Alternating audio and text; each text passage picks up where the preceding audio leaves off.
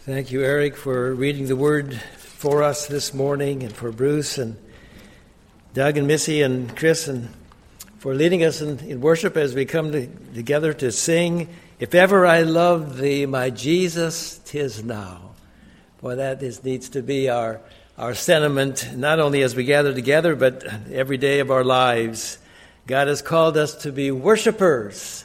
He seeks those who will worship Him in spirit and truth, who are to be worshipers before we are workers, even.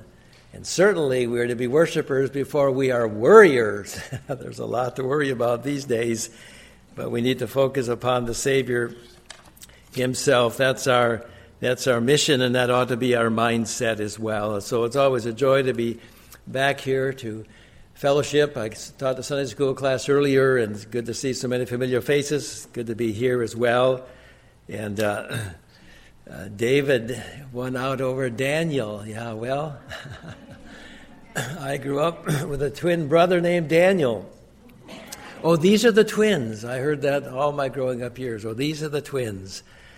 when I was born in 1945 in Glenwood, Minnesota, the doctor said, Oh, I think we have another one here. And so my twin was born half an hour later. I was six and a half pounds, and he was eight and a half pounds. they didn't know they were having twins. Dr. MacIver, the Christian doctor, said, Well, David and Daniel, those are good Bible names. So, so that's what we got. And then, and then my parents took us twins home to five other kids under nine. Dad was Swede, mom was Norwegian. What do you expect? Anyway, they, they would understand. anyway, and then the last point about that, which I hadn't even intended to share, but, but um, and my dad didn't get married till he was 40. And so he had, at age 50, he had, he had seven kids under nine years old. That's my family, and good to be here. And, and Dan would have done a great job. Certainly, Dan Wilson, knowing him since 1970 when I came to Christ here and began to attend this church, the Wilson family, wonderful family. And, and as we talk about thankfulness this morning, thankfulness, something for us to be doing every day Every day, all day long, all of our lives, we're to be a thankful people. And I ran across a quote by Calvin Coolidge. Most of us weren't alive when he was president in 1923 to 29. They, they called him Silent Cal. He was a quiet fellow, evidently. Someone said that he could, he could be silent in five different languages. there was a story that, that at a presidential banquet, some young journalist, some lady got to sit next to him, and she was excited about that. And as they were eating, and she leaned over and she said, uh, uh, President Coolidge, she said, uh, I've, I've got a bet with my, with my friend, my girlfriend, that I can get more than two words out of you tonight. And, and he looked at her and said, You lose. Didn't get more than two words. So Cal may have been silent. I believe he was a believer. We're going to spend eternity with him, but he may have been silent. But, but here's what he said, giving a Thanksgiving proclamation. We have been a most favored people, and we ought to be a most grateful people. We have been a most blessed people. We ought to be a most thankful people. End quote. And the question is thankful to whom? and certainly not to ourselves, and certainly not to fate.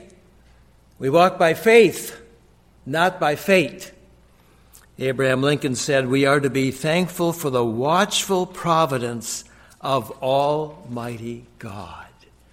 Yeah, in all of our thanksgivings, our primary duty and delight is to be ready and willing to give thanks to our great and gracious God. That's biblical. And three times in the book of Second Corinthians, you can turn there to chapter 2, 2 Corinthians, three times Paul will use this expression, thanks be to God. Thanks be to God. And I wrote earlier in your outline, someone has said that 90% of a contented life is a thankful heart. But it is hard to be content and thankful when we are fooled into believing that we deserve better than what we experience or have. Our God is at work in all situations and in every circumstance each day as He has been all of our days, Like the Apostle Paul, we need to keep learning to say, Thanks be to God who always leads his people in triumph, even in our setbacks. 2 Corinthians chapter 2, chapter 2, verse 14. But thanks be to God who always leads us in his triumph in Christ and manifests through us the sweet aroma of the knowledge of him in every place. Let's pause and pray for a moment. We come, our eternal God and gracious Heavenly Father, and, we are so amazed that we have an audience with you. We're so amazed that you take thought of us, that even as we're here, even as you're everywhere, you are here with us, and we're so grateful. Help us to continue to praise you and give you glory day by day. Give us ears to hear and hearts to respond even to your word, even this morning. Help us. Help us to be a thankful people, a gracious people, an authentic people who delight to put you on display every day. So have your way this hour because of Jesus, your Son, our Savior. We pray in His name. Amen. Amen. We want to look at the background a few moments here before we look at this passage right here. You've heard me say, I'm sure, over the years that a text without a context can become a pretext. And so we've got to be careful that we don't just jerk verses out of context and make them say what they're not necessarily saying. And so we need to realize again that Paul wrote this letter to the church of Corinth in about 55 AD, AD, Anno Domini, in the year of our Lord. And he wrote the first letter earlier in the year from Ephesus while he was on his third missionary journey. And he founded the church here at Corinth on his second missionary journey about a year and a half earlier. and the great physician, the good physician Luke, records all that information in Acts chapter 18 and 19. And Paul wrote to, to defend his God given apostleship to the Gentiles because there were those who were vicious and pernicious uh, false teachers and, and false apostles that he was battling there. And uh, we get a hint there in chapter 2 of in verse 17 For we are not like many, peddling the word of God. But as from sincerity, but as from God, we speak in Christ in the sight of God. And of course, there were those who were accusing him of just being a shyster and a peddler of God's word. No letter of Paul's is more personal and intimate than this one. In this letter, Paul bares his soul and, and, he describes life in, in real terms and in raw realities. Nine times he uses the word that is translated affliction, which means basically to press. Thus, it's, a crushing pressure like grapes in a wine press. And sometimes the word is translated hard pressed, and other times pressure or distress or hardship. And Paul certainly knew about affliction. Earlier in that chapter, in verse 4, chapter 2, verse 4, he says, For out of much affliction and anguish of heart I wrote to you with many tears. Paul just didn't live in isolation and, and he was not cocooned from people and problems. He knew about people problems and he knew about problem people. Yeah, I think we all do, don't we? People problems and problem people. I think I'd rather have generally people problems than problem people. Yeah, there are always some problem people who seem to always pick at everything, and no matter how much you change and how much you want to please them, you find out there's something else isn't right. Problem people. But he had them, and this is part of a fallen world, we know that. And so he faced very difficult things, as we do as well. In fact, his problems became so severe that, he, that, that they brought uh, despair.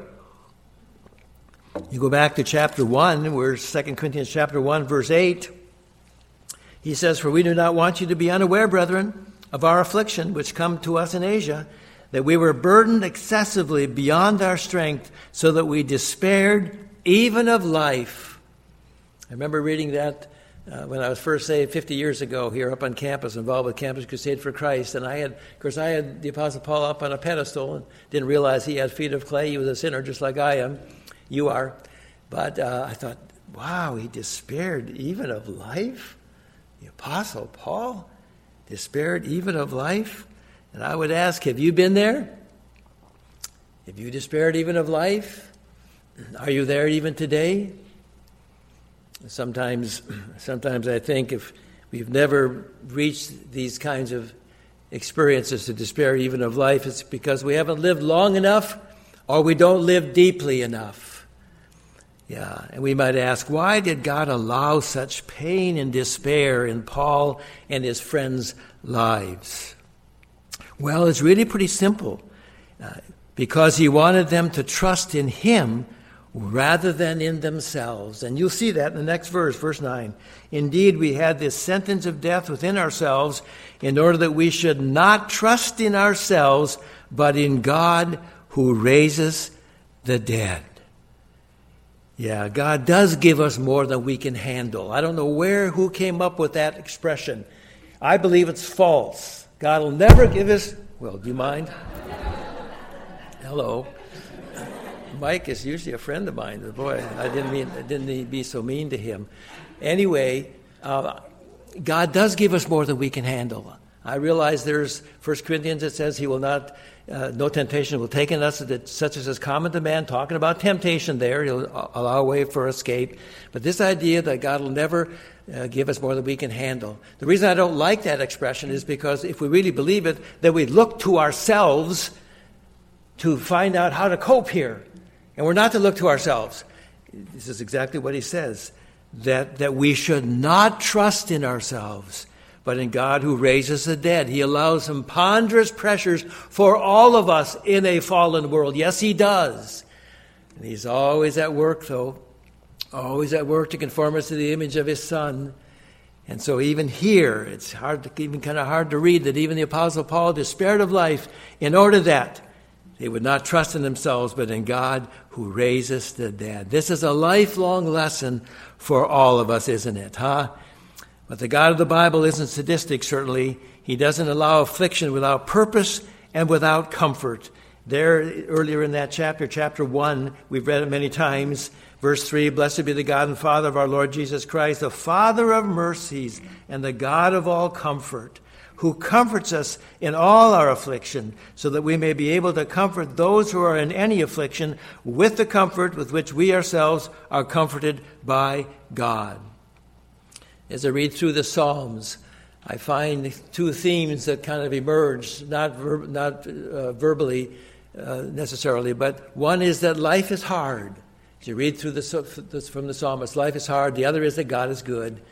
And that's true.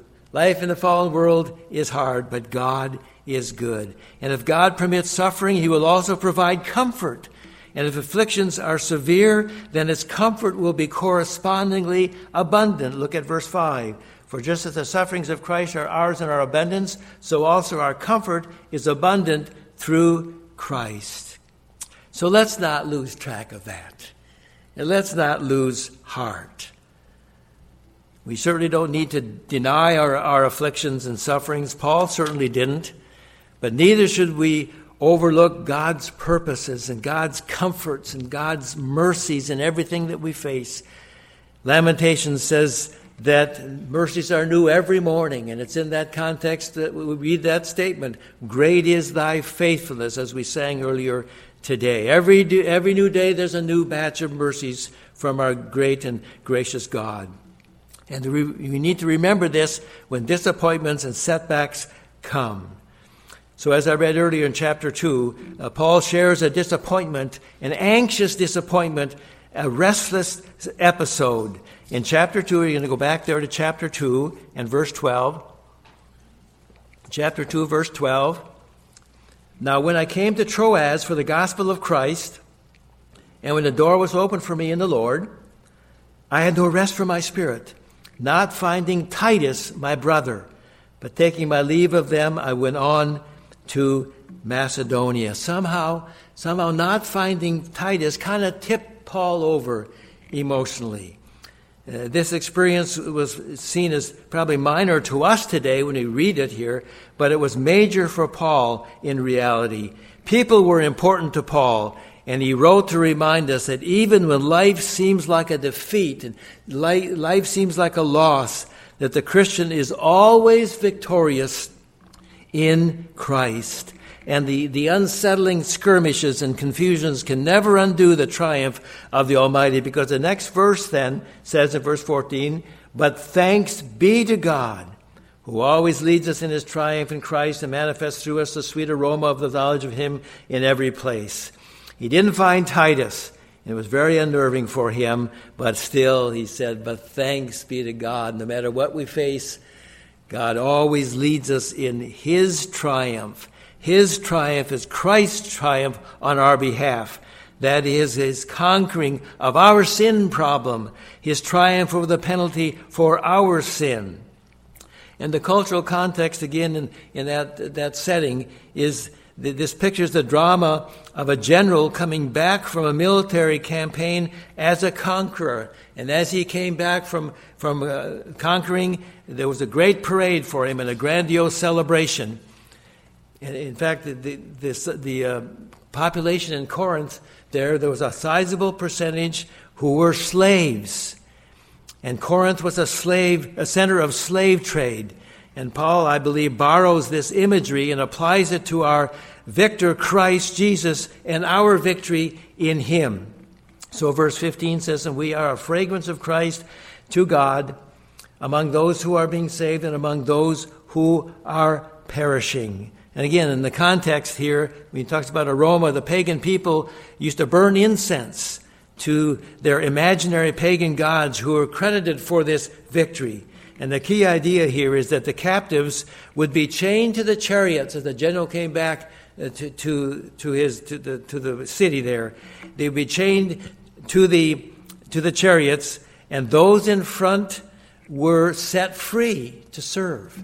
And those who were chained in the back were destined to perish and to be killed. And that's why he says, For we are a fragrance of Christ among those who are being saved and among those who are perishing. Then, verse 16, to the one an aroma from death to death, to the other an aroma from life to life. And Paul's point here was that the believer has been taken captive by Jesus to be set free from sin, to serve him now and forever. We've not been set free to please ourselves, not been set free to enjoy and just please get the pleasures of this world, but we're free, set free to, to serve the Lord Jesus Christ. And the believer is always triumphant in Christ. God is always leading us in his triumph in Christ, in spite of disappointments, in spite of setbacks. Our sins are forgiven. We're bound for heaven, and the best is yet to come, no matter what. And this is how the Christian absorbs afflictions and trials and troubles and disappointments and, and, and distresses and even disasters. We are still triumphant in Christ. And there in chapter 2, verse 16, he does ask, And who is adequate for these things? Yeah, really. Who is adequate for these things? It's kind of a rhetorical question, but he answers he answered himself in chapter 3, verse 5. He says, Not that we are adequate in ourselves to consider anything as coming from ourselves, but our adequacy is from God. Oh, I know we know that. I think we know that. But it's one thing to know it, it's another thing to really believe it and live it day by day. Our adequacy is from God. There's no bootstrap theology here, and there's no God helps those who help themselves theology here. Our adequacy is in God, and He uses affliction to teach us not to trust in ourselves, but in Him who even raises the dead. So we give thanks to God. We don't just congratulate ourselves for our er, perseverance and endurance through tough times. You see, giving thanks to God is an expression of our faith.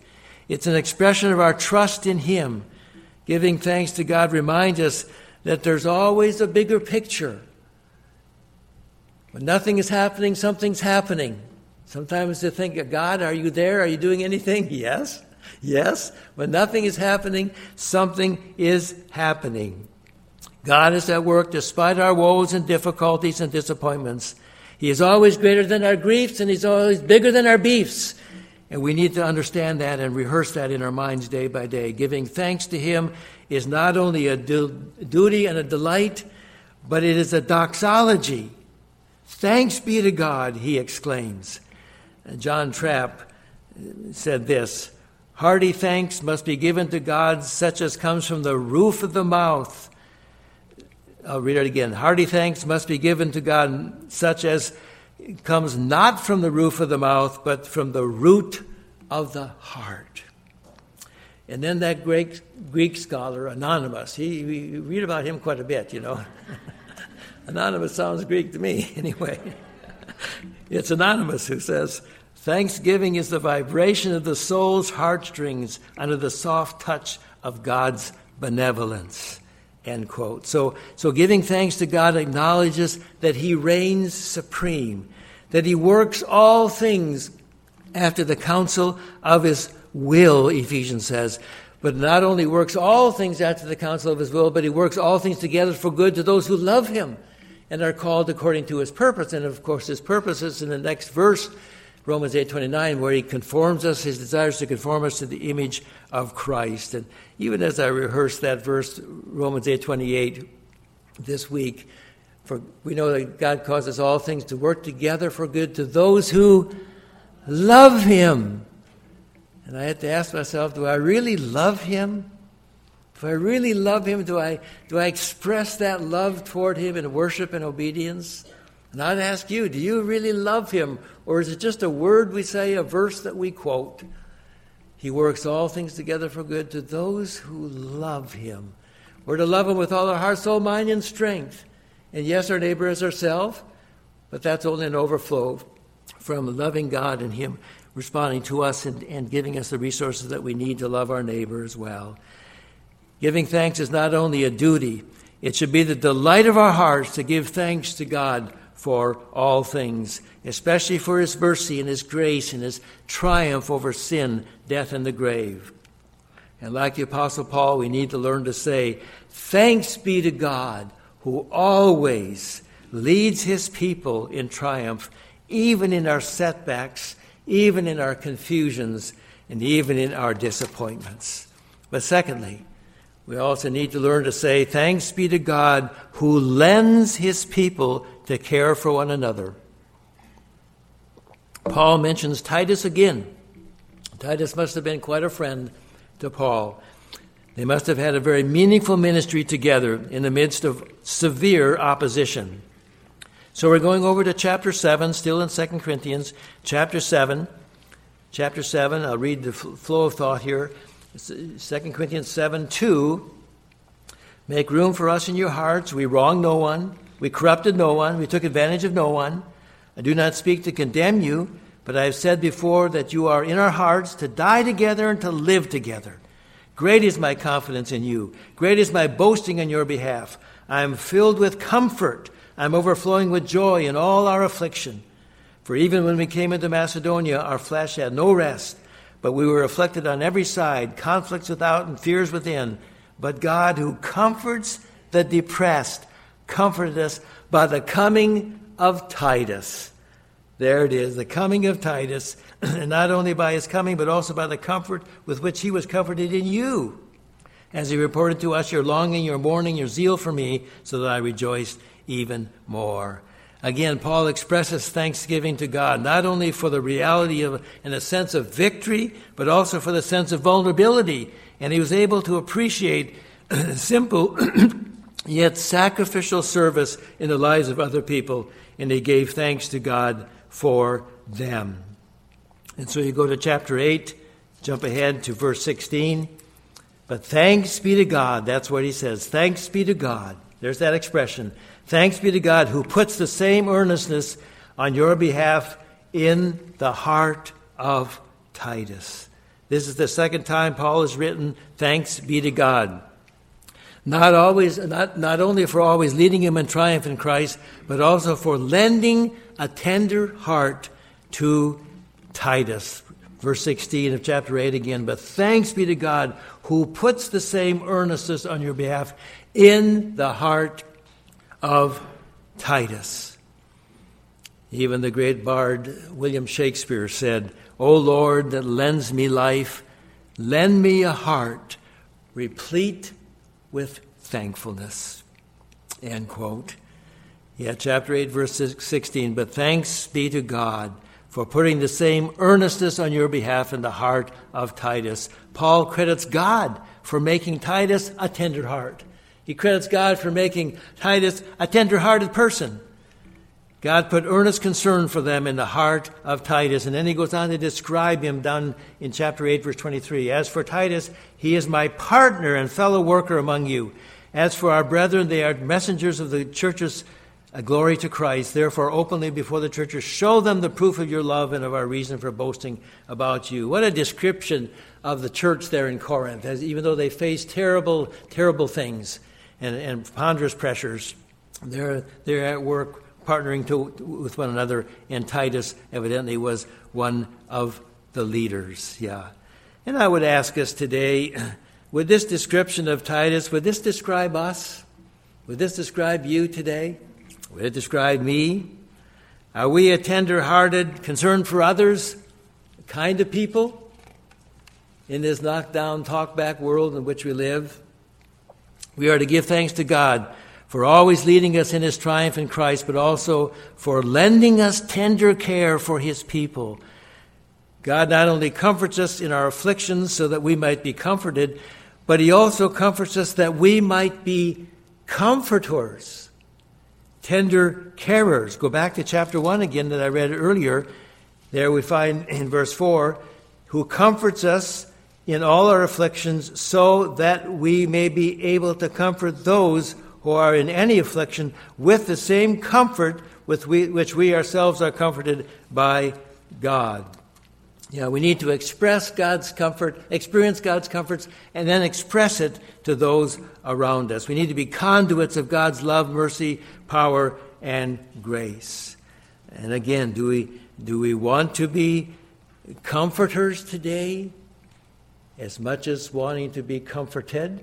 It's not wrong to want to be comforted from God. Absolutely, we need to look to Him continually for comfort. It's not wrong to, to want to experience the comfort of, of, of others as God works through other people.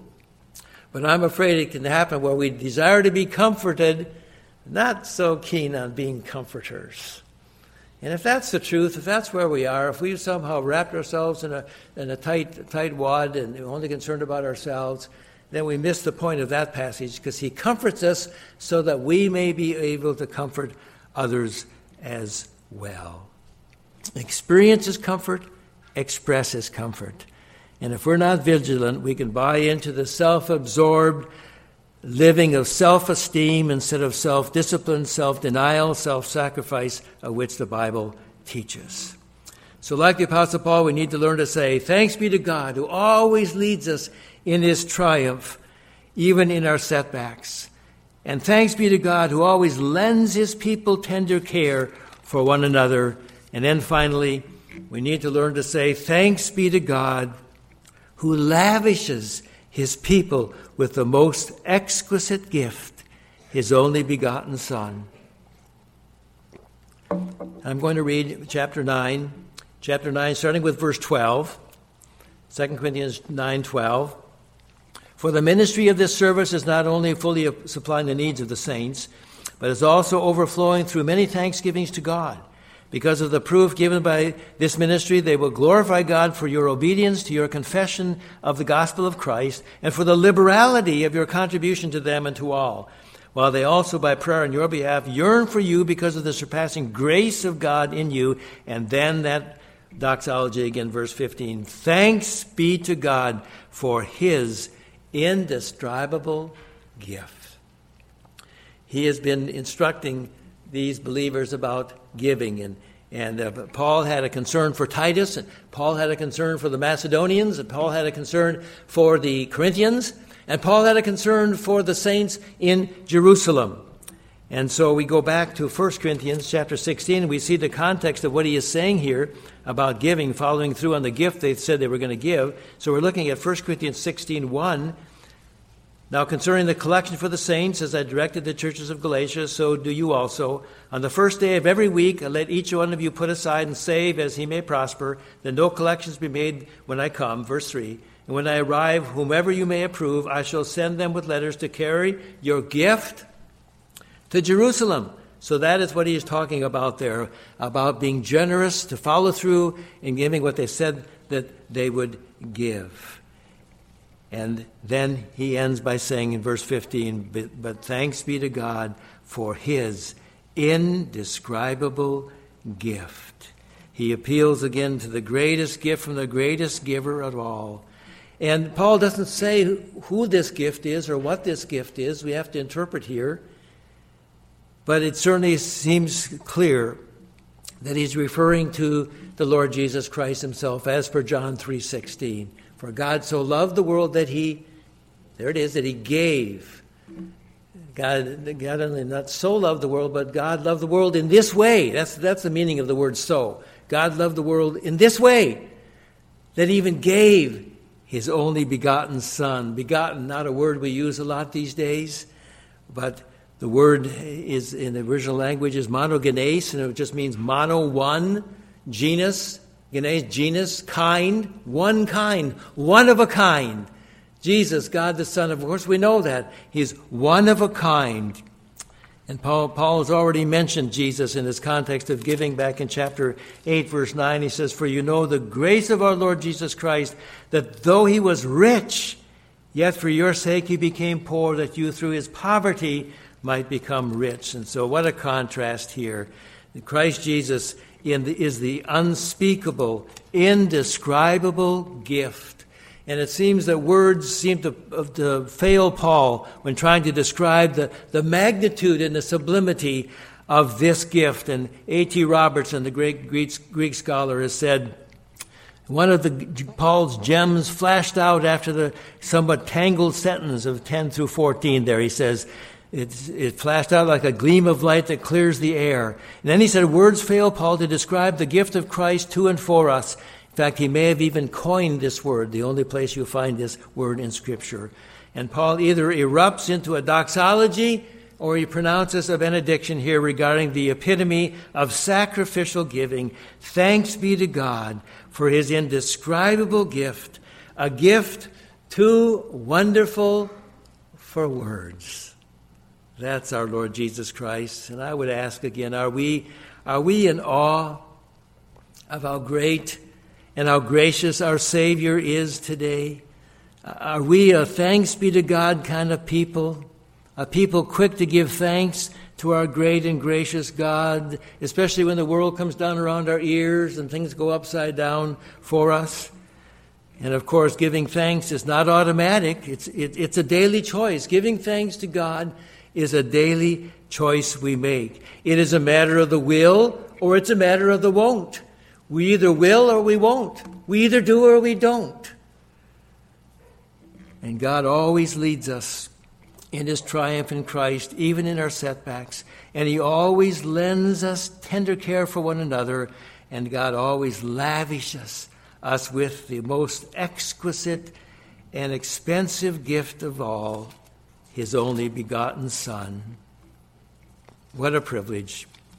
What a privilege to be bought out of the marketplace of sin with such a high price, the blood of his own Son. He who knew no sin became sin on our behalf that we might become the righteousness of God in Christ. And so I would ask is, is he your Savior today? Do you believe in him? Do you belong to him? Have you repented from your sin, especially from the sin of trying to, trying to earn your own way to heaven? trying to impress him with your own good works or good intentions? Well, the best of our good deeds and efforts will only land us in hell, dear friend. Yeah, only Jesus can wash away our sin, wash away our sins. Jesus died for sins once for all, the just for the unjust, that he might bring us to God, might reconcile us to him.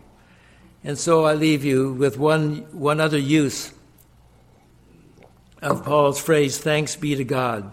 The only other time he uses it is in the first epistle to these dear people. So you want to go back to 1 Corinthians chapter 15. And of course, many of you, when you hear 1 Corinthians 15, you, you um, think of the, the doctrine of the, of the resurrection, the greatest exposition of the doctrine of the resurrection of the Lord Jesus and, and, and our own bodies one day as well. And so, as he, as he describes the, the victory of, of the resurrection of the Lord Jesus Christ, And that's in verse 57. And he says, But thanks be to God. There's that expression again. But thanks be to God, 1557, who gives us the victory through our Lord Jesus Christ. He always leads us in his triumph in Christ. So let's, let's not lose heart. And then verse 50, 58 Therefore, my beloved brethren, be steadfast, immovable, always abounding in the work of the Lord, knowing that your toil is not in vain in the Lord. And as we've already mentioned, Dan Dan Wilson was scheduled to preach today, and he was he called me on Wednesday and and said that he'd come down with COVID, and and of course he was a beloved interim pastor here before your pastor Michael came, and. Uh, his dad, Jerry Wilson, was pastor here from 1963 to 1976, and Jerry and Millie were wonderful mentor, mentors to, to Linda and, and, me as we began to attend here in the early 70s. Jerry baptized me right back here, and he married Linda and me, and he was, uh, he was on my ordination council and spoke at my ordination service. He spoke at the installation service here in 1989 as, as well. And uh, they had, when they retired, they came back, he and Billy, in, in, the 90s when I was pastoring here. But I'm telling you this only because one day Jerry came up to my office there, and, and as I was pastoring, he was retired, and, and uh, came to my office, and I, you, you can, those of you know Jerry, he came in, that smile, and sat down, and, and he said, well, David, my fourth son, he's, the, he's got three sons, he always called me his fourth son, he said, just, I just want to come and encourage you here, he said. And he had a card with him, his card, and he, and he said, I want to give this to you. He said, when I was pastoring Immanuel Bible Church in the, in the mid 60s, late 60s, he said he ran into a snag and he was very discouraged, very discouraged. And, and he was down walking around the basement down here. It was unfinished then, and walking, praying, and asking the Lord for his direction and so on. And he said, as he was walking along, kind of lamenting and praying, he saw his card on the floor sticking underneath the wall. And he picked, he picked it up.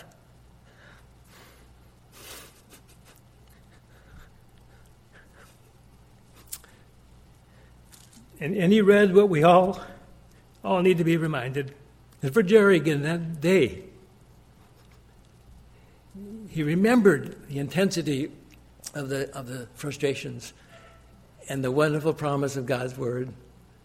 And he read, and picked up the, the card and said, Therefore, my beloved brethren, be ye steadfast, unmovable, always abounding in the work of the Lord, for as much as you know that your labor is not in vain in the Lord. King James Version, of course. And he gave it, he said, I want you to have this. And again, I've never forgotten that, of course, and I still have the card that he gave to me. Our God is in the heavens. He does whatever he pleases, Psalm 115 says. He always leads his people in his triumph in Christ. And let's not lose track of that truth. And let's not lose heart. Let's pray.